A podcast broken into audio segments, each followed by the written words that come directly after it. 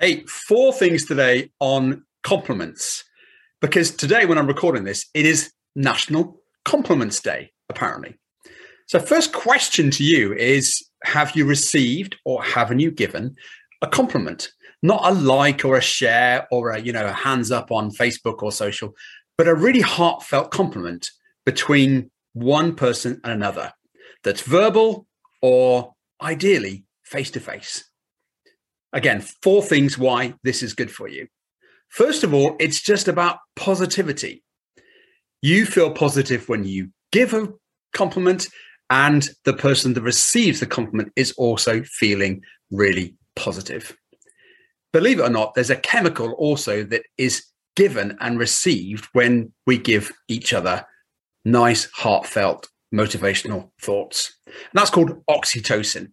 Go look it up. But oxytocin is a chemical that is shared around the emotion of kindness.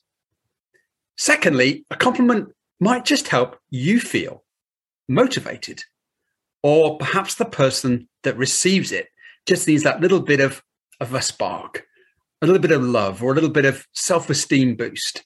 And by you giving that compliment, it means that you might just help them have a better day than they were having. The other feeling is you just connect with people better.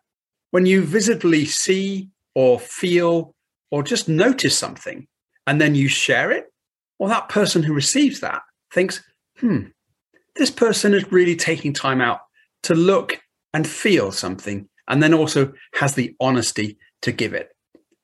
And the fourth thing is it's all about reciprocity. When you give somebody a nice feeling, they'll be inclined to want to return it back to you or even pass it on to somebody else. The final thing about compliments, which is kind of a fifth bonus, is that when you receive a compliment, it is a gift from somebody else's heart.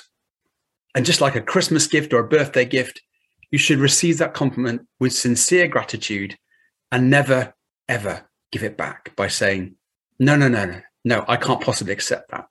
Accept it graciously honestly, and have gratitude for it.